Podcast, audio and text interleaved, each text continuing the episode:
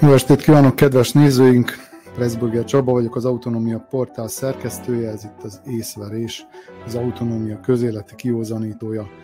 Ma technikai problémáink voltak, nem tudtuk időben elkezdeni, és az sem biztos, hogy minden csatornánkon megy ez a műsor, de mindenképpen megismételjük szerdán este 8 órakor a szokásos Facebook oldalakon, és reméljük akkor nem lesz ennyi problémánk, mint a mai napon, de ettől függetlenül a vendégeim is itt vannak, és én is itt vagyok, úgyhogy a tervezett rend szerint fogunk haladni.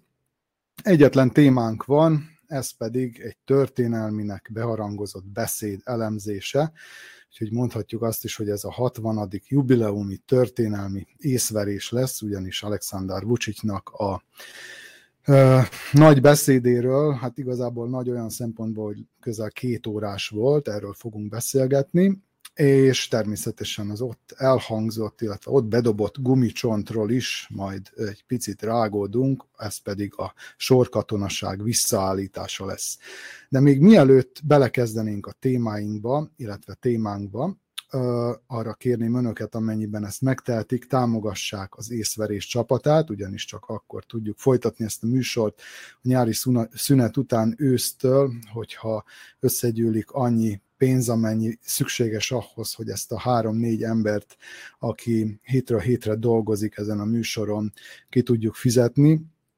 Tehát az ő honoráriumok, honoráriumaikra gyűjtünk, hogy hogyan lehet bennünket támogatni, erről a leírásban olvashatnak, illetve ezen a címen, amelyet a képernyőn látnak, tehát a Patreon oldalon, ahol egyébként a támogatást is mm, megejthetik. A számunkra az volna a legfontosabb, hogyha minél több kisösszegű támogatást tudnánk elkönyvelni havi szinten, ami tulajdonképpen tervezhetővé és kiszámíthatóvá tehetné ezt a műsort, és azt, hogy meddig tudjuk még folytatni uh, hétről hétre a munkánkat. Aki viszont az autonómia portál egészét, tehát az autonómia portál munkáját szeretné egészében támogatni, az is megteheti a donations.ndmv.org oldalon, itt elsősorban az egyszeri felajánlásokat várjuk. Nagyon szépen köszönjük előre is, és mindazoknak köszönjük, akik már eddig is támogattak bennünket. És akkor vágjunk is bele, mert gondolom, hogy önök sem aludtak napokig, és tűkön ülve várták, hogy vajon mit fog bejelenteni a szerb elnök a nagy napon, sárkányölő Szent György vértanú ünnepnapján. Aztán elérkezett a várva várt péntek, Gyurgyevdán, ugye 6 órakor ott ült egész Szerbia népe tévéképernyők előtt, körmét rágva és arra várva, hogy Alexander Vucictól megtudja, hogy akkor most Európai Unió, vagy Oroszország, kelet vagy nyugat. Az asztalára kikészített több tucatnyi mappa rögtön előrevetítette, hogy jobb, ha bekészítjük a chipset és a kólát, vagy aki mondjuk jobban szereti, akkor az a sört és a pattogatott kukoricát, mert ennek a történelmiként beharangozott beszédnek egyhamar biztos, hogy nem lesz vége. Hát így is történt, 10 perc hiány, közel két órás volt ez a beszéd, tíz pontban minden általa fontosnak gondolt aktuális kérdést érintett, adatokat sorolt, többnyire természetesen fejből, tizedes pontossággal, ez az egyik szuper képessége egyébként, de hát természetesen nem az egyetlen, sőt. Ö, aztán beszélt a ránehezedő, szinte már elviselhetetlen nyomásról, amit persze hősiesen tűr, dorgálta a népet, mert túlságosan is az érzelmei vezénylik, bedobott egy-két gumicsontot, némi sárgarépát, amelyeken majd lehet rágódni mi is, ahogy már jeleztem, rágódni fogunk az egyik ilyen gumicsonton a sorkatonaság kérdésén, majd válaszolt néhány lényegében lényegtelen újságírói kérdése, és két óra elteltével távozott. De akkor most kelet, vagy nyugat, Európai Unió, vagy Oroszország. Erről fogunk beszélgetni vendégeimmel, akik itt vannak a stúdióban, és akik nagy megrökönyödésemre nem nézték élőben a szerb elnök történelmi szózatát, ellenben rábeszélésemre utólag bepótolták, úgyhogy szorgalmasak voltak, tehát nem maradtak semmiről. Köszöntöm itt köreinkben a virtuális stúdióban Zakinski Toma Viktória médiakutatót. Szervusz, Viki! Szervusz, sziasztok! És Tőke János újságíró. Szervusz, János! Szervusztok, üdvözlök mindenkit! Hát mik a benyomásaitok így a nagy csinnadrattával beharangozott beszéd, beszédről, Viki? Hát szépen beárultál minket, hogy nem néztük. Igen, nem néztem élőben, viszont el kell, hogy mondjam, hogy több embert is ismerek a környezetemben, akik nézték. Tehát volt nézőközönség a történelmi beszédként beharangozott beszédnek. Föltételezem, hogy azok, akik rendszeres nézői a Pink televíziónak, azok szintén várva várták ezt a, ezt a megnyilvánulást. És hát úgy általánosságban az a véleményem, hogy a 10 pontból kettőre ment el az időnek 80%-a, és hogy tulajdonképpen a mm, nagy csinnadrattával beharangozott 10 pont, az tulajdonképpen két pont volt, és e körül forgott az egész beszéd, és emellett számomra nem világos, hogy miért kellett ezt a sok pontot beletenni, és hogy miért kellett így meg, hogy mondjam, hát látszólagosan megtölteni más tartalmakkal ezt a beszédet, amikor ez csak két dologról szólt, amiről majd a későbbiekben beszélünk, hogy uh-huh. volt ez a két János, dolog. mik voltak a benyomásaid? Én két részből néztem meg ezt, mert tudtam, hogy ha leülök a tévé elé, ezt nem fogom kibírni. Hogy lehet ezt abba hagyni, ez, ez nem is értem. hát a hat, az ötödik pontnál ugye szerencsére voltak ezek a pontok, és akkor ott megszakítottam. Hát én a hatodiknál azért elveszítettem a fonalat, hogy ott még az hány pont volt, szerintem én ott legalább még tizet összes számoltam, de lehet, hogy azok összevont pontok voltak. Igen, különben szerintem ez egy profin megtervezett munka volt, és pont ez, amit Viki mondott, hogy miért, már az elején ugye úgy indított, hogy most ugye képzeljétek el, ha azt mondja valakinek, hogy hát most két témakörről fogok beszélni, és ugye azt mondjuk, hogy arról fog másfél-két órát mondani, akkor nagyon sokan azt mondják, hogy te jó Isten, ez nem. De ugye, ha azt mondja, hogy tíz témakört fogok érinteni, és akkor ezekről mindegyikről majd beszélek, ha akár csak 10 percet, ugye, az már 100 perc, és már ugye megvan nagyjából 100 perc volt a beszéd, utána pedig az a pár újságírói kérdés, és nagyon jól szerintem fel voltak építve ezek az elemek, hogy ugye ő, ő megállt egy pillanatban, és kérdéseket tett fel. Persze nincs, aki válaszoljon ott, ugye, mert, mert ezeket a kérdéseket egy monológot hallottunk, és ő feltette a kérdést, hogy hogy kellene máshogy csinálni. Mondják meg neki. És akkor következett a hatásszünet, amire ugye senki nem válaszolt, elismerve ezzel, hogy ez az egy helyes út, ahogy, ahogy ő csinálja, és, és nem lehet ezt máshogy végezni. És ugye, amiket te is említettél az elején, ezeket a számokat, ugye, hogy bedobálta a, a számokat, folyamatosan fejből mondta, és nagyon érdekes, hogy közben azért megszólítja azokat az embereket is, akik nem ennyire jó matematikusok, mert volt, hogy kiszólt, hogy állítsátok meg a képet, vagy adjátok vissza a régebbi grafikont, és aztán mikor eljutunk oda, hogy a benzinára mennyivel fog csökkenni, akkor nem tudja pontosan megmondani, hanem hát nem is tudom, 10 dinárral, vagy nem tudom, hogy pontosan mennyi az euró dízel, előtte pedig 36 millió eurókról beszélt, 80 millió euró hasznokról, fejből mondta a szerződéseknek a számait, ugye, vagy hát oda volt írva, de de szerintem ez fantasztikus. hát szerintem csak annyi volt itt, hogy a, a benzinárnál nem voltak tizedes ö, vesző után számok, és akkor ez, ez túl egyszerű volt ahhoz, hogy megjegyezze. Én erre hát, Igen, de ugye például ez érdekes dolog lehet, mert lehet, hogy Viki mondom is, hogy erről, erről ő is beszéljen, ő téves adatot mondott. Na igen, ezt nem tudom, hogy mikor ellenőrzi, vagy ki szokta ezeket ellenőrizni, mert pont ezt akartam kérdezni, mert ugye azt mondta, hogy 10 dinárral fog csökkenni az ár a gázolaj is, meg a benzin is 4-4 dinárral csökkent.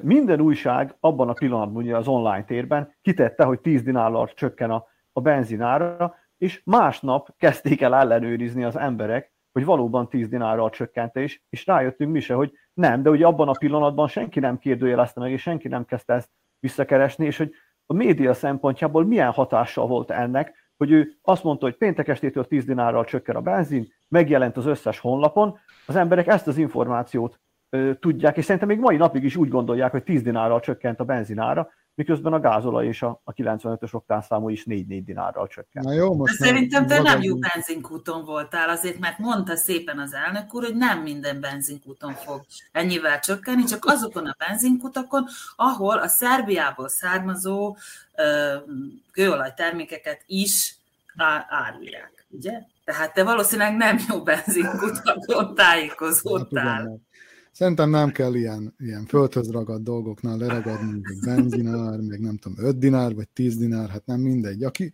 úgyis autózni fog ebben az országban továbbra is mindenki, szóval az utolsó dolog lesz, amitől megszabadulnak az emberek.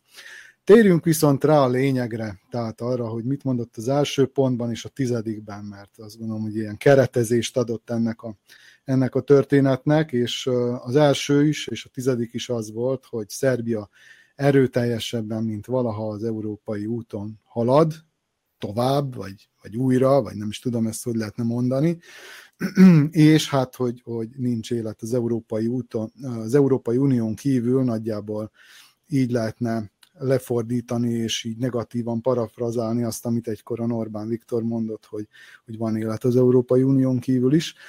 Szóval Vucic beszédéből az derült ki, hogy nincs, tehát az Európai Unió felé tartunk, és az európai ö, úton kell haladnunk, ugyanis, és ezt részletezte ugye számokat sorolva, hogy, hogy mekkora befektetések jöttek, mekkora támogatás jött az EU-tól, milyen, milyen, milyen számottevő az európai államokkal a, a kereskedelmünk, tehát, hogy és tulajdonképpen ezek tények, meg az is, hogy több százezer dolgozó kötődik valamilyen olyan céghez, vagy dolgozik olyan cégben, amely szegről, végről, vagy akár teljes egészében Európai Uniós tulajdonosokkal rendelkezik. Mit vetít számotokra előre ez a, hát ez a, ez a hangsúlyozott európai orientáció, amit most hallhattunk ebben a beszédben, és ami gyakorlatilag már évek óta nem volt azért ennyire jellemző? Viki? Hát egyrészt mindenképpen kihasználta az alkalmat, hogy a saját személyét megint előtérbe helyezze, ugyanis többször is ö, volt alkalom arra, konkrétan az egyik újságírói kérdésnél, mikor megkérdezték, hogy hát konkrétan miket mondanak neki ezeken a tárgyalásokon, mert ugye többször is elismételte, hogy ő ö, több nyugati ország vezetőivel tárgyalt az elmúlt időszakban, és akkor azt mondta, hogy nem mondja meg hogy pontosan mit mondtak neki, tehát milyen konkrétumok hangzottak el, mert amíg ő ezt ugye el tudja viselni, addig ő ezt magába zárja ezeket a, ezeket a szörnyű, traumatikus dolgokat, amelyekre Szerbiát akarják kényszeríteni, ugye akár az Oroszország ellen megkövetelt szankciók vagy Koszovó kérdése kapcsán. Tehát egyrészt ezzel is tovább építi a személyes kultuszát, hogy neki mennyire fontos szerepe van ezeken a tárgyalásokon, és ezeket a megbeszéléseket ő mekkora felelősséggel és milyen odaadással folytatja. Másrészt kiemelte a különbséget ugye az érzelmek, tehát erre folyamatosan visszatért, hogy az érzelmek és a racionalitás között, és ebben a történetben ő az, aki a racionalitást képviseli, és számomra különösen érdekes volt, hogy ebben még a családtagjait is bevonta, mondván, hogy az ő családján belül is nézeteltérések vannak ezzel kapcsolatban, nézetkülönbségek pontosabban, hogy az édesapja és a testvére nem úgy gondolja, hogy ő. És hogy ő mennyire pragmatikus és mennyire racionális álláspontra helyezkedett ebben a kérdésben, többször is hangsúlyozván, hogy nincs más út az európain kívül. Ami azért valamelyest eltérést mutat a korábbi megnyilvánulásai tekintetében. Tehát korábban az elnök nem az az ember volt, aki elzárkózott az érzelmeitől, és most az volt a benyomásom, hogy ezt szeretné elérni, miközben már a beszéde során többször is indulatos volt, dorgálta a népet, ezt, ahogy te is mondtad Csaba az elején, illetve voltak ilyen kirohanásai, ha nem is nevezném kirohanásnak, de ilyen felfokozott érzelmi állapotba került, miközben folyamatosan magát racionalistának titulálta. Uh-huh. János, szerinted irányváltás, visszatérés a gyökerekhez, a kezdetekhez? A, a Nikolicsi úton haladt tovább Vucic, ugye hát végül ő volt az, aki elindult az Európai Uniós úton a szerb haladópárt megalakulásával.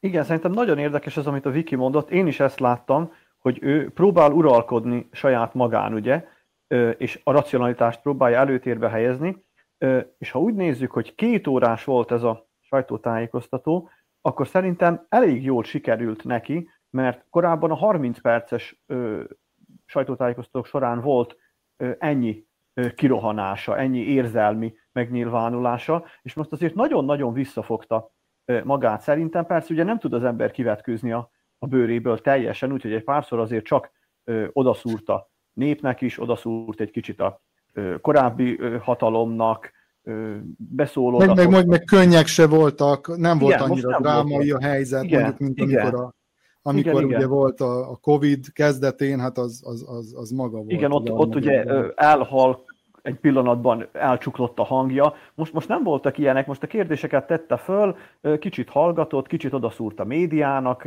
és, és ennyi volt. Igen, és érdekes, aztán... viszont a médiát most mintha nem kritizálta volna olyan szinten. Meg nem vette elő a kedvenc újságíróit, illetve médiaházait, ahogy ezt úgy... De itt is egymással ellentétben állt, amit mondott, és ahogyan viselkedett. Tehát, hogyha figyeltétek a reakcióját konkrétan az N1-es újságírónő kérdésére, akkor alig tudta magát visszafogni.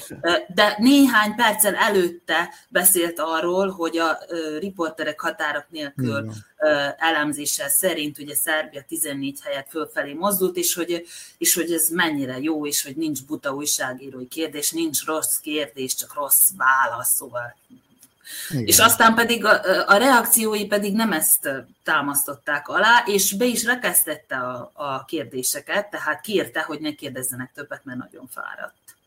Mhm, hát nyilván azért az ember kifáradt, bár hát mondjuk Fidel Castro azért sokkal tovább bírta. Ezt azért el kell mondani. És hát mindennek, ugye figyelembe véve mindazt, amit hallottunk, az nem hangzott el, hogy bevezetne szankciókat Oroszországgal szemben, mint ahogy ennek az ellenkezője sem hangzott el, hogy nem fog bevezetni. Az hangzott el, hogy az ország mennyire szenved amiatt, és hogy ezt nagyon is megérzi financiálisan, hogy nem vezetett be a szankciókat. És tett egy utalást arra, hogy a, hogy a nemzetbiztonsági tanácson hozott döntéshez tartják magukat. Azt gondolom, hogy ez volt egy ilyen közvetett utalás arra, hogy kitartanak amellett, hogy nem fognak szankciókat bevezetni Oroszországgal szemben. De mégis ti hogy látjátok ezt, mennyire tartható, mert ugye mindig arról beszél mindenki, hogy nagyon beszűkült most már a mozgástere Szerbiának, és hogy ez abszolút elvárásként fogalmazódik még minden egyes tárgyalás során, hogy ugye virágnyelven szólva, alkalmazkodjon az Európai Unió külpolitikájához Szerbia is, tehát hogy hangolja össze a külpolitikáját az Európai Unióéval. Mi erről a véleményetek, meddig húzható ez, és mi állhat a háttérben, hogy ez még nem történt meg? Szerintem a nemzetbiztonsági döntés ez inkább a katonai semlegességre vonatkozhatott, mert akkor beszélt erről, amikor elemezte, hogy minden egyes ország körülöttünk valamilyen módon NATO tagország vagy a NATO-hoz kötődik. Ez az egyik. A másik pedig, ami a szankciókat illeti, nekem az volt a benyomásom, hogy lassan készíti elő a terepet arra, hogy egy esetleges komolyabb hát dorgálás, vagy, vagy hogy nem mondjam, fenyegetés esetén mégiscsak ők is bevezetik a szankciókat, hogyha úgy alakul a helyzet. Tehát szerintem ő előre tervez, előre gondolkodik, nagyon okosan, és minden eshetőségre, eshetőséggel számol. És én nem tenném rá a fejemet, hogy, hogy teljesen elzárkózik attól, hogy ne vezesse be a szankciókat.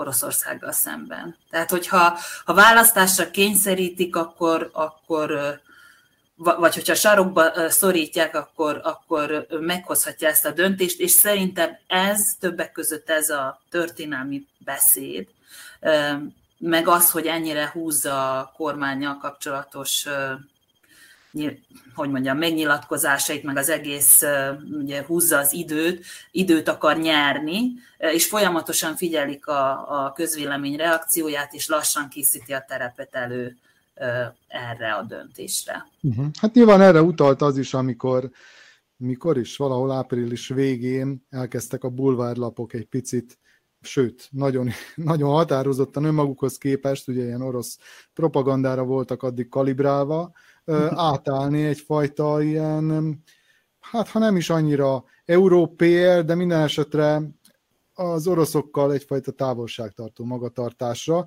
sőt az első napon ugye olyan címekkel jelentek meg a bulvárlapok, hogy Putyin kést szúrt a szerbek hátába, és, és csak a saját érdekeit nézi, és már nem számít neki Koszovó. És hát sokan ezt annak tulajdonították, hogy valóban itt készítik elő a terepet arra a nagy változásra, vagy váltásra, ami majd meg fog történni. János, mekkora esélyt látsz te erre, hogy ez, ez rövid időn belül bekövetkezhet? Ugyanazt a szót írtam fel, amit a Viki mondott, a, az időhúzás. Nem is tudom, hogy így mondta hogy időt akar nyerni. És szerintem pontosan erről szól ez a mostani akár ez a sajtótájékoztató, akár az, hogy tárgyalgat, megy az európai vezetőkhöz, és mindenhol ugye kicsit puhatolódzik, persze, hogy azt mondja, hogy nem mondja meg, hogy mi történt, de hát mindenhonnan ugyanaz fog vissza köszönni, hogy mit kellene csinálni, de ő szerintem a többi Európa Uniós tagországot is fel fogja ugyanígy keresni, azokkal is beszél, és közben abban bízik, hogy hát, ha történik valami olyan, mert ugye azért egyszer mindennek vége szakad, ennek a háborúnak is vége lesz valamikor. És arra próbál, szerintem arra a kártyára próbál játszani, hogy hát ha történik valami olyan. Ugye most hallottuk, hogy Ukrajna lehet, hogy leállítja a, a tranzit gázt. Hogy ez milyen hatással fog lenni Németországban. Ugye Ukrajna már nem tudja egyes helyeken biztosítani a tranzit gázt, mert az oroszok vannak ott többségben elfoglalták azt a Luhanszki területet. És, és érdekes dolog ez, de, de én tényleg ezt érzem folyamatosan, hogy nagyon okosan mindenkit körbe udvarolva mindig próbál egy-két-három napot nyerni a következő hétből. És akkor így apránként menni, amit pedig kérdeztél, hát biztos, hogyha sarokba szorítják, akkor kénytelen lesz. Kénytelen lesz lépni, azt fogja mondani, hogy igen, részei leszünk, meghozzuk ezeket a, a szankciókat, és, és követjük azokat az országokat, akik az Európai Unió felé úton haladnak, és, és mi is meghozzuk azokat, amiket kérnek tőlünk. Ugye kérdezted itt a, a Koszovó kérdését, ugye nagyon érdekes lesz, mert ki gondolta volna, hogy könnyen megtörtént, hogy Putyin miatt kell majd Koszovót elismerni, mert ugye jelen pillanatban Putyin azzal érvel, hogy azért támadta meg Ukrajnát, és azért tartott katonai akciót, vagy ahogy ő nevezi, ugye nem is mondja, hogy megtámadta, mert Koszovó is hasonló helyzetben van. Most abban a pillanatban, ha Koszovónak kinyilvánítják a függetlenségét, akkor Putyin már nem tud ezzel érvelni. És ugye ez, ez most a, mhm. az Unió kezében van ez a, a kártya, és erre próbálja szerintem rávenni Vucicot, és még valamire próbálja rávenni, hogy tegyünk pontot ennek a Koszovónak a kérdésére. Mert ez már olyan régóta húzódik, olyan régóta tart, hogy, hogy pontot kell rá, te, pontot kell ennek a történetnek. Igen, és szerinted Putyin miatt, vagy Putyin kijelentése, amely ugye egy párhuzamvonás volt lényegében Koszovó és a szakadár orosz párti népköztársaságok között, vagy azok elismerése között. Ez csak egyfajta alibi, hogy most megcsinálhassa azt, amire a nyugat már évek óta próbálja rá kényszeríteni. Pontosan Mármint, így, hogy elismerje. Koszovó, pontosan, igen, így, így gondolom, igen, hogy most végre valami van a kezében, amire azt tudja mondani, hogy tessék, ezért kell nekünk elismerni. Tehát nem tehetünk mást, nem ez van, mást. Most már Oroszország is kihátrált mögülünk. Na de ott van Igen. továbbra is Kína. Nem? Tehát a biztonsági tanácsban ott van Kína is, mint egy vétójoggal rendelkező tag. Hogy, hogy ez nem kerül elő, mint argumentum? Hát nem tudom, én amennyire azt mondom, hogy ezeket a szankciókat így tartalékba helyezte, tehát hogyha sarokba szorítják, akkor belemegy. Én úgy látom, hogy Koszovó tekintetében ő még mindig nem kész. És hát nem ő, hanem, hanem az egész rendszer nem, nem kész erre a lépésre. Szóval nem tudom, hogy mi kellene, hogy történjen, illetve nagyon mentegette is Putyinnak ezt a, ezt a nyilatkozatát. Nem tudom, hogy észrevettétek, hogy folyamatosan Vladimir Vladimirovicsnak hívta, ami nagyon, nagyon vicces volt, hogy de egyetlen egyszer sem mondta ki a, a család nevét, ugye? Tehát uh-huh. ezzel is sugalván azt, hogy ők mennyire közeliek, és hogy neki ez érzelmileg mennyire megterhelő, és hogy mennyire, mennyire nehéz neki mindezzel ilyen, ilyen szinten foglalkozni. Úgyhogy továbbra is nagyon-nagyon érzelmileg túlfűtött ez a Koszovó kérdés Szerbiában. Nekem, nekem ez a személyes benyomásom, és nagyon nehezen fogják, fogja ezt bármelyik hatalom lenyomni a népnek a torkán. Már pedig a politikusoknak alaptermészete, hogy szeretnek hatalmon lenni, tehát az az elsődleges cél, és utána jött az összes többi, tehát nem igazán látok erre esélyt. Hát igen, csak ugye itt két rossz közül kell választani. Szóval politikai öngyilkosság az is, hogyha, hogyha elhagyja az európai utat, már pedig ezen akkor tud tovább haladni, hogyha engedik tovább haladni az európaiak azok meg akkor engedik tovább haladni, hogyha legalább valamilyen engedményeket tesz. Hát ezek akár lennének a szankciók. Akár Koszovó ügyében, akár a szankciók ügyében. Na most melyiket tartjátok valószínűbbnek? Hát én, ahogy mondtam is, én a szankciókat. Én is. Egyértelműen a szankciók itt azok. És akkor uh-huh. megint uh, hivatkozhat arra, hogy ez racionális döntés, mert hogy a, a külkereskedelmi, illetve az árucsere az inkább az Európai Unióhoz köti Szerbiát, mint Oroszországhoz. És hát nyilván a, a, a gázolaj, illetve a nafta, illetve a, a gáz az, az nem lesz terítéken, vagy ennek a szankcionálása, mert hát a Szerbiát nagyon megviselni. Ugye százszázalékosan kiszolgáltatott az orosz gáznak, bár a, a, a az Oroszországból érkező gáz, még hogyha mondom, ez százszázalékos is, ez az arány, ami onnan érkezik, épp néztem nagyjából olyan négyszer, ötször kevesebb, mint amennyit Magyarország fogyaszt gázt éves szinten. Úgyhogy mondjuk könnyebben levált, kiváltható két vagy két és fél, mennyi is ez? Két és fél milliárd köbméter, igen gáz, amennyit Szerbia évente elfogyaszt, mint az a 10-12, amennyit Magyarország. Na mindegy. De, de várjál, még csak hozzáfűznék ehhez valamit, hogy nem Igen. tudom, hogy észrevettétek-e, hogy éppen Norvégiával tárgyalt, és Norvégia köztudottan ugye szintén kőolaj nagyhatalom, tehát ez sem lehet véletlen. Ugye ő azt mondta, hogy a megújuló energiaforrásokról tárgyalt elsősorban Norvégiával, de hát Norvégia biztos, hogy vannak ilyen megoldások, de elsősorban nem erről ismert. Úgyhogy ez sem lehet véletlen. Tehát, hát dehogy nem, az szóval Norvégia már... nagyon, nagyon hogy mondjam, perverzül csinálja ezt a dolgot, nagyon is a megújuló energiákat. Hát de ő meg eladja az ő, az hát ő hatalmas kőolajtartalékait. kibányászik, azt, azt eladja majd. Igen, szerint. de hát nem, nem véletlen, valószínűleg ő itt is alternatívát keresett, tehát olyan irányba puhatolózott már, ami a, a kőolajat meg a földgázt illeti. Igen.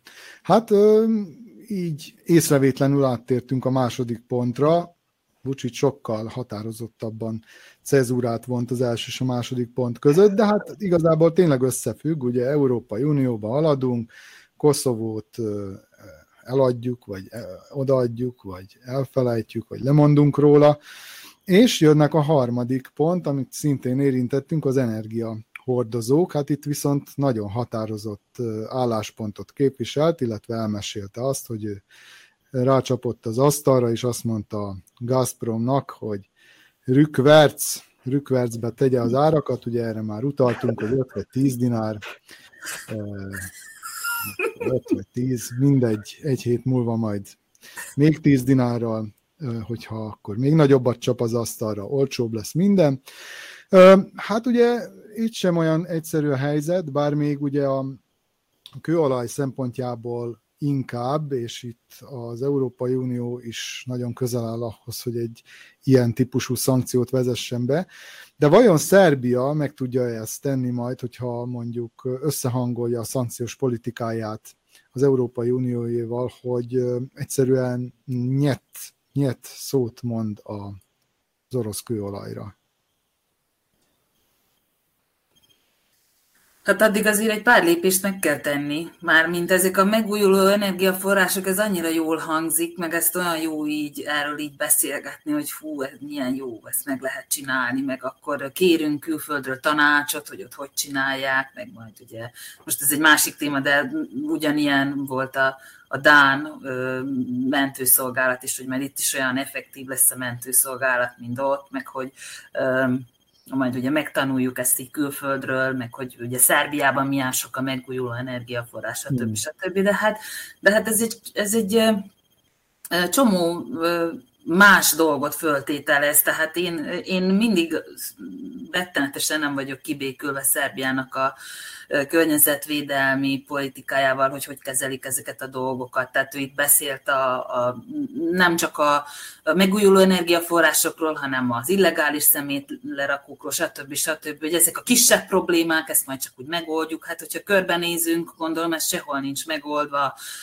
A megújuló energiaforrásoknak a kihasználtsága, ez a három szélmalom itt Kulától nem messze, meg nem tudom én, a, a Kosavát is már hány éve mondják, hogy majd majd, majd, majd. Megállítják. Sose nem, igen, sose nem csináltak semmi jelentékenyet, szóval nem. Tehát a válaszom a kérdésedre az, hogy hát ez, ez, ez egyelőre nem.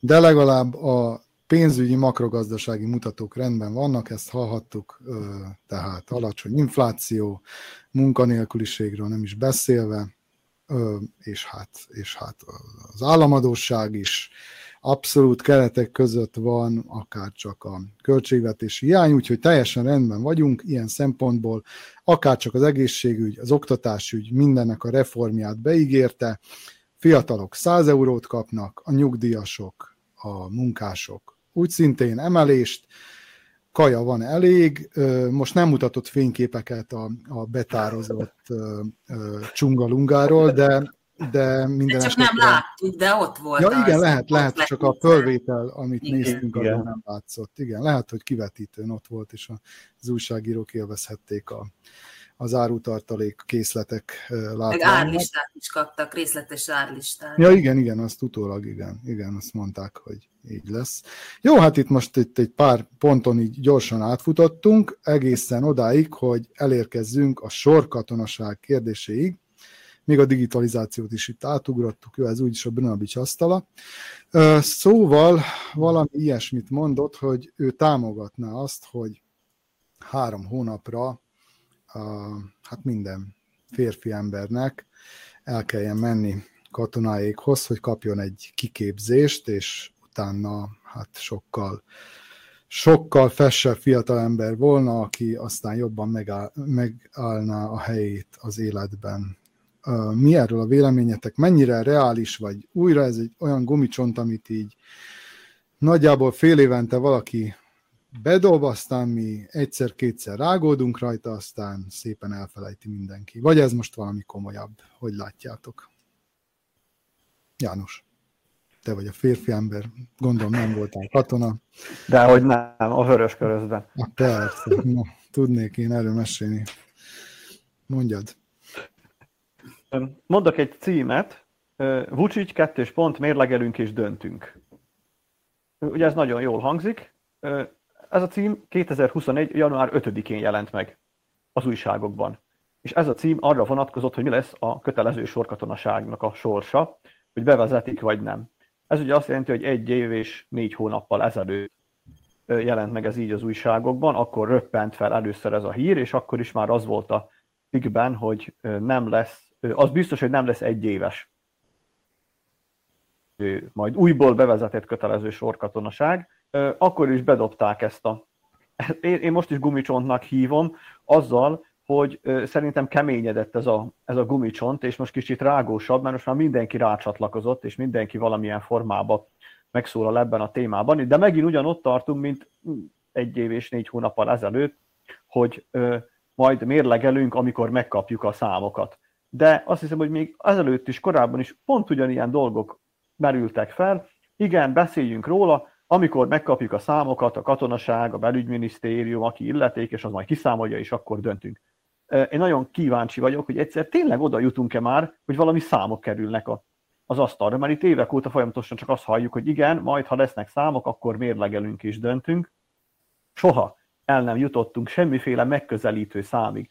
Még olyanok, olyanik se, hogy akik voltak civil katonák, ugye azoknak kell-e majd erre jelentkezni? Csak a fiataloknak kell-e? Menjenek-e az idősek? Hova menjenek? A kaszárnyákat ugye megette az enyészet egy részét, visszaadták az önkormányzatoknak, vagy visszavásárolták. Én, én nem látom ennek valós lehetőségét, viszont amikor már az államelnök is mondja, és most már, most már még egyszer kihangsúlyozta egy ilyen komoly beszéd közben, ugye, és aztán a miniszterelnök is elismétri, akkor jött a, a Stefanovics, ő is ő ugyanerről beszélt. Előbb-utóbb tényleg majd valami számokat letesznek az asztalra szerintem, és azt fogják mondani, hogy sajnos ezt a szerb állam nem tudja vállalni. Nincs most jelen pillanatban annyi pénz, mert meg kell oldani az energiahordozók biztosítását, problémánk van a gázzal, problémánk van a kőolajjal, arra kell költeni, de viszont nagyon jó, hogy az emberek most folyamatosan erről beszélnek, és nem a komolyabb, sokkal komolyabb dolgokról, amelyek a mindennapjaikat érintik, ezek a gondolom mindenki látja, 20-30 százalékos áremelkedés van a, a boltokban mindenhol, de inkább az a téma, hogy majd kell menni katonának, mint az, hogy hogy fognak az emberek megélni kicsit később, amikor majd például nem lesz hatósági áras benzin, amikor nem lesz hatósági áras olaj, cukor. Úgyhogy szerintem ezekről a problémákról próbálják most kicsit máshova irányítani a, a reflektort, és ugye szerintem időt is akarnak nyerni a, a, a kormány megalakítására ebben a, a pillanatban, mert ott se körvonalazódott még, még semmi. Mondjuk azért, hát erről vita van, hogy, hogy, hogy olcsóbb egy sorkatonaságot föntartani, vagy egy profi katonaságot, főleg, hogyha semleges ország az ország, mint Szerbia, ahol nem számíthat egy NATO támogatásra. Most én nem tudom, hogy mekkora az ország katonai költségvetése, hogy mondjuk elérje azt a, azt a szintet, amekkora kellene, hogy legyen, mert ott is általában nem éri el a NATO országokban azt a szintet, amit el kellene, hogy érjen, azt hiszem két százalék, de lehet, hogy hülyeséget mondtam. Hát, hogy mennyire, mennyire fontos az, hogy egy semleges országnak mégiscsak legyen alapvető képzése, sorkatonai képzése. Mondjuk én megnéztem itt néhány országot, ugye a semlegesek közül Finnország, Svédország, Svájcban és Ausztriában is van sorkatonai kötelezettség. Azt nem tudom pontosan, hogy, hogy ez most hány hónapos, vagy hogy mire terjed ki, vagy hogy ez pontosan tényleg érinte minden egyes 18 évét betöltött fiatal férfit, vagy esetleg nőket is. Szóval, hogy, hogy, hogy van-e más választása egy semleges országnak, hogyha meg akarja ezt a katonai semlegességét őrizni, mint hogy, hogy valóban sorkatonaságot ö, indítson. Hát mondjuk a hely, azt említetted, hogy, hogy hol lennének ezek a kaszán, de hát ott vannak a Covid kórházak, szerintem azokat simán át lehet minősíteni. Hát azok most... Nem, hát erre is van terv a dél-kelet-szerbiai régi kaszányákat, és ezeket ja, igen, igen, akkor azokat felfogják, revitalizálják a falvakat. Igen, igen, igen, mert tudom, majd szállítanak lisztet, meg stb. mindenféle élelmet, és akkor majd van, ezáltal a közlekedés is, meg a forgalom is javul. Hát mondjuk ez uh-huh. egy annyira komolytalan megközelítése volt a témának, mint az ágyazás. Nem tudom, láttátok a Newsneten, hogy, hogy megjelent, hogy képzeljék el, hogy egyes férfiak anélkül is meg tudnak ágyazni, hogy lettek volna katonák. Tehát volt egy ilyen vicc hír most a Newsneten megjelent ugye ennek kapcsán, hogy azt mondta, hogy például többek között meg tudják vetni a saját ágyukat a férfiak, hogyha elmennek katonának. Egyébként én nagyon elfogult vagyok, ugye, tehát így mivel van fiúgyermekem, ezért én nagyon nem szeretném, hogyha lenne bármiféle sorkatonai szolgálat, vagy ilyen, ilyen kötelező katonáskodás tehát nem tudok itt elfogulatlanul véleményt alkotni. Másrészt nagyon egyszerűen közgazdás se vagyok, de ki lehetne számolni, hogy mi kerül többe. Hogyha megfizetjük azt a minimálbérnek megfelelő zsoldot, ami egyébként nevetséges, amit most a hivatásos katonáknak közkatonáknak fizetnek, vagy pedig ezt a pénzt ugye élelmezésre, stb. stb fordítjuk. Tehát ez egy nagyon egyszerű matematika, ezt nem tudom, hogy ez már miért nem ült le valaki, hogyha komolyan erről gondolkodnak, hogy kiszámolják, hogy, hogy ugye melyik az olcsóbb. Másrészt pedig nekem az a benyomásom, hogy hatalmas krízis van káderállomány tekintetében a katonaságban. Erről árulkodik a rengeteg megépített, biztonsági embereknek megépített lakás, tehát ők így mondják, ugye, hogy Zabezbednosne Snage, tehát a, a, a katonaság és a rendőrség berkeiben szolgáló lakások, amelyek most ilyen szociális programba akar beépíteni az elnök úr, ugye erről is többek között szó volt a beszédben.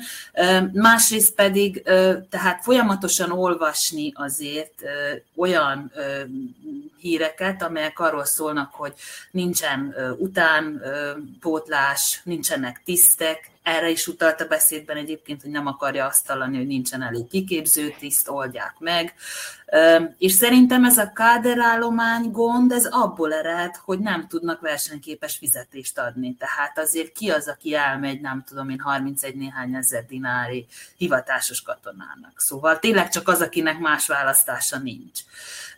És nem kizárt, hogy ez komolyan fölmerült, a vezetésben, és ezúttal nem biztos, hogy csak gumicsont ez a sorkatonaság, éppen emiatt, meg amiatt, amit te is mondtál, Csaba, hogy ha komolyan gondolják ezt a katonai függet, függetlenséget, illetve semlegességet, akkor, akkor ebben gondolkodnak. Uh-huh. És szerinted, ki, vagy szerintetek kinek, kinek szól ez az üzenet? Tehát, hogy kit akar megnyerni? Ugye van egy ilyen közkeletű vélekedés, hogy a szert társadalom az ilyen militáns, és, és a katonaság az egyik ö, olyan intézmény az országban, amelyben a legnagyobb bizodalma van a népnek. Ö, mennyire jellemző ez manapság szerintetek? Mennyire általános? Hozzám elég sok ilyen ö, a többségi nemzettől visszaérkezett érkezett visszajelzés jött, amely arról szólt, hogy például volt olyan külföldön élő ö, férfi, akinek, aki szerelmes lett, és el akarta venni a menyecskét, és azt mondta az apósa, amikor leszolgáltad a katonaságot, amikor katona voltál, utána veheted el. Addig nincs. És ez nem egyedi eset. Mi, még mindig benne van ebbe a társadalomba, hogy az számít férfinak, azt tud boldogulni, az lesz majd rendes férfia az életben, aki volt katona, mert az, ahogy a Viki is mondta, megtanul megágyazni, fölkelni korán, majd dolgozni fog, elvégzi a munkáját, sorolhatnánk ugye sorozatban, viszont tényleg én nem látom értelmét ennek ebben a pillanatban. Sokan az, azt hiszik, hogy attól lesz valaki majd ember, jó, úgymond dolgos, jó ember, hogyha elvégzi a katonaságot. Nem, erre, erre vagy nevelik otthon, és látja a jó példát, vagy nem. A katonaság nem fog senkit sem megváltoztatni. Esetleg annyi, hogy a magyar gyerekek elmennek, akkor már jobban beszélnek szerbül, de ezt különben az utcán is, meg a sportklubokban ugyanúgy meg tudják tanulni. Ehhez nem kell. Még három hónap katonaság sem, nem hogy, nem, hogy több. Egyébként jellemző, ez személyes példa, én is voltam katona, a konyhán mosogattam végig, úgyhogy ez körülbelül a legalja, amit hát elértem, de egyúttal a csúcs is. Viszont több olyannal találkoztam, akik valóban alkalmatlanok voltak a katonai szolgálatra, tehát úgy, úgy képzeljétek el, hogy alkal, alkalmatlanabbak, mint Karácsony Gergely a miniszterelnök jelöltségre, tehát abszolút, és el is küldték őket a katonaságtól, és visszajöttek. Tehát megmozgatták a, a kapcsolataikat, csak hogy visszatérhessenek a katonaság kötelékeiben, mert annyira fontos volt számukra, illetve a családjuk számára, meg ahogy említed, nem adtak hozzá a faluból senki lányt, mert egyszerűen nem katona, vagy nem, nem végezte a katonai szolgálatát, akkor, akkor ez szóba se jöhetett. És hogyha már itt a társadalomnak a, a katonasághoz való vonzalmáról beszélgetünk, érdemes kitérni a vajdasági magyarokra is. Hát mondjuk, hogyha a 90-es évekből indulunk ki, akkor azt látjuk, hogy ezek a békemozgalmak, amelyeknek most volt egyébként az évfordulójuk nemrég, hát ezek, ezek, ezek a, a magyar településekhez kötődtek. Itt indultak meg először, a Zent, a Oromhegyes, Moravica, Temerin, és utána pedig, hát nem tudom, úgy 99 után már ez, ez nem volt akkor a téma, hiszen a sorkatonasság is egy idő után megszűnt. Szerintetek, vagy hogy látjátok, te János, mint szerkesztő, most meg is jelent egy cikketek, ahol lehetett szavazni is, hogy, hogy támogatja az olvasó a, a sorkatonaság bevezetését. Mennyire jellemző a vajdasági magyarokra az, hogy, hogy ezt most úgy jó ötletnek tartanák? Igen, ugye nagyon jó, hogy felhoztad ezeket a, a béke kezdeményezéseket, ugye a katonaság ellen, ami indult, és a háború ellen. Pont ma van 30 éve, hogy az Itzer klub ugye Oromhegyesen elkezdett működni, mondhatjuk így, és ugye megemlékeztek arra, arra a megmozdulásra, Balla Lajos Laciék, és hát a, ebből a szavazásból is lejött, és azt hiszem, hogy pontosan az vezet, az a, ugye ez egy úgymond kis szavazási, kis közvéleménykutatás volt, hogy aki akar, az most is elmehet katonának.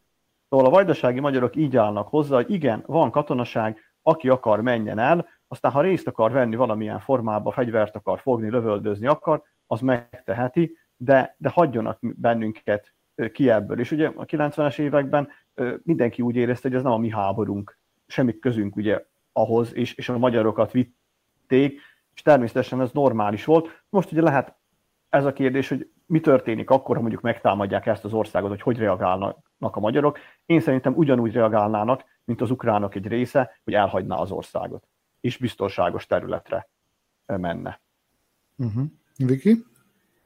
Hát már most enélkül is az a trend, ugye, hogy folyamatosan mennek el a fiatalok, a magyar fiatalok, tehát egy ilyen, egy ilyen döntéshozatal valószínűleg ezt, ezt a folyamatot meggyorsítaná.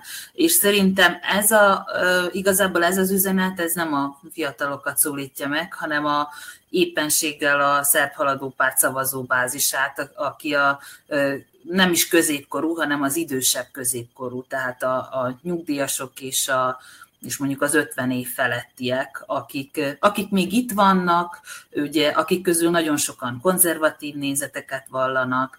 Akiknek a gyerekei nyugaton vannak már. Igen. Való, igen, így igaz, így igaz, tehát ők nagyon lelkes támogatója. Ők nagyon lelkes igen, támogatója. Igen, igen, tehát ők, ők, ők ezt így szívvel, lélekkel és teljes messzélességgel támogatják. Tehát én, szerintem ezek az üzenetek ezeknek a ezeknek a Mennyire érzitek azt az általam, már amikor korábban beszéltünk, akkor is felhoztam ezt a párhuzamot erőltetetnek, hogy annak idején Zorán Gyingyics bevezette, a, illetve hát az ő kormánya vezette be a, a hittanoktatást, és akkor ezt sokan a szemére vetették, hogy hát ez micsoda ilyen konzervatív dolgokat csinál egy ilyen progresszív kormány, és és akkor ezt sokan azzal magyarázták, hogy ez volt egyfajta kompromisszum cserébe, hogy reformokat hajtsanak végre az oktatásügyben. Tehát, hogy mennyire lehetséges az, hogy most ezzel a katonasággal, mint gumicsonttal, meg mint bizonyos, bizonyos rétegek kiszolgálására alkalmas hát egy ilyen kedvezménnyel, akarják végül is ezt a békát lenyeletni az emberekkel, hogy, hogy Oroszországgal való kapcsolatokat hát sokkal hidegebbé kellene tenni. Gondolod, hogy ez összefügg? Hogy, hogy ezt, ezt egy picit, ezt így elfedje ezt a valós történetet egy, egy ilyen gumicsont, mint ez. Nem kizárt. Alkalmas ez erre? Csak ez a kérdésem. Hát amilyen szervezet volt ez a tíz pont, meg amilyen szervezet volt ez a beszéd, teljesen belefér az összeesküvés elméletedbe. Ez, ez is szerintem. János, hallgattad Pásztor István beszédét, amelyben valami olyasmit mondott, hogy ők a vajdasági magyarsággal együtt fognak erről véleményt mondani, és, és hát a vajdasági magyarok nem igazán lelkesednek az ilyen katonásdik, katonásdikért, úgyhogy, úgyhogy nekik is ez lesz az álláspontjuk, hogyha sor kerül. Ez mint hogyha az első ilyen komolyabb szembe szegülés volna a szerb haladó pártnak, illetve konkrétan az elnökének az ötletével.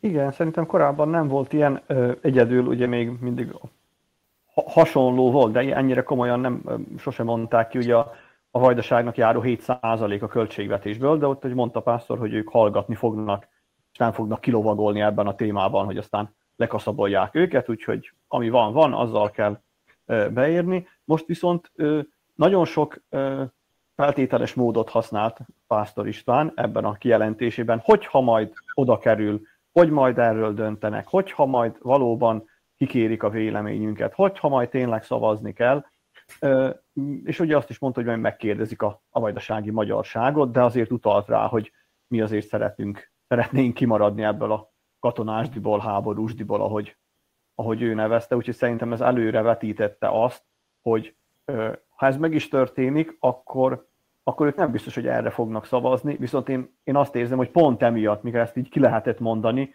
nem fog eljutni oda ez a történet, hogy, hogy egyáltalán szavazzanak róla. Na de hát rajtuk múlik. Mérleg nyelve lesz a VMS? Oké, okay, hogyha úgy nézzük, hogy a parlamentben ugye 120 mandátuma van a haladó pártnak, és a, a VMS-nek van még 5, de még az sem 126, amennyi kellene a minimumhoz.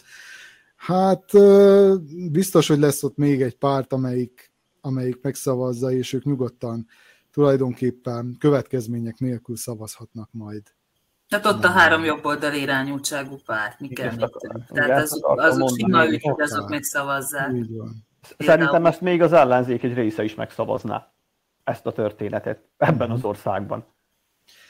Hát nagyon előre rohantunk, mert uh, tulajdonképpen még sehol nem tart, még számokat sem ismerünk, igaz? Azt mondja, hogy még majd most készítik elő az elnök úrnak, hogy aztán lássa, hogy hányadán is állunk ezzel a katonassággal. Hát ennyi fért ebbe a mai műsorunkba, úgyhogy köszönöm nektek, hogy itt voltatok, és megbeszéltük ezt a történelmi beszélgetést ezen a, ebben a történelmi észverésben. Ez volt, kedves nézőink és kedves hallgatóink, az észverés 60 adása. Ezt a műsorunkat holnap, azaz szerdán megismételjük a Facebookon, az autonómia oldalán mindenképpen, de megkíséreljük közvetíteni a Szabad Magyar Szó, a Maglocsisztács és a második nyilvánosság oldalain is. De ami biztos, hogy ott lesz a YouTube csatornánkon, tehát amennyiben még nem tették meg, akkor tegyék meg azt, hogy az Autonómia Portál YouTube csatornájára feliratkoznak. Ott egyébként megtalálhatják a korábbi adásainkat is, és a jövőbeli adásokat is majd közvetíteni is fogjuk, illetve utólag is megnézhetők majd a csatornánkon.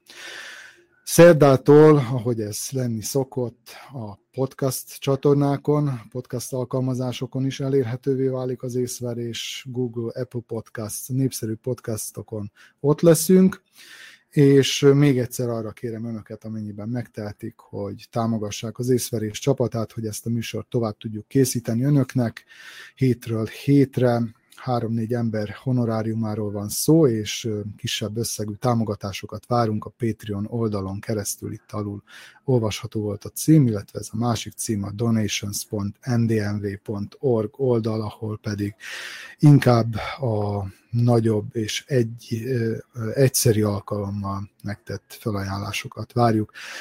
Köszönünk minden eddigi támogatást, és minden jövendőbeli támogatást is. Ez volt az észverés 60. adása. Egy hét múlva is jelentkezünk, addig is a viszontlátásra. thank you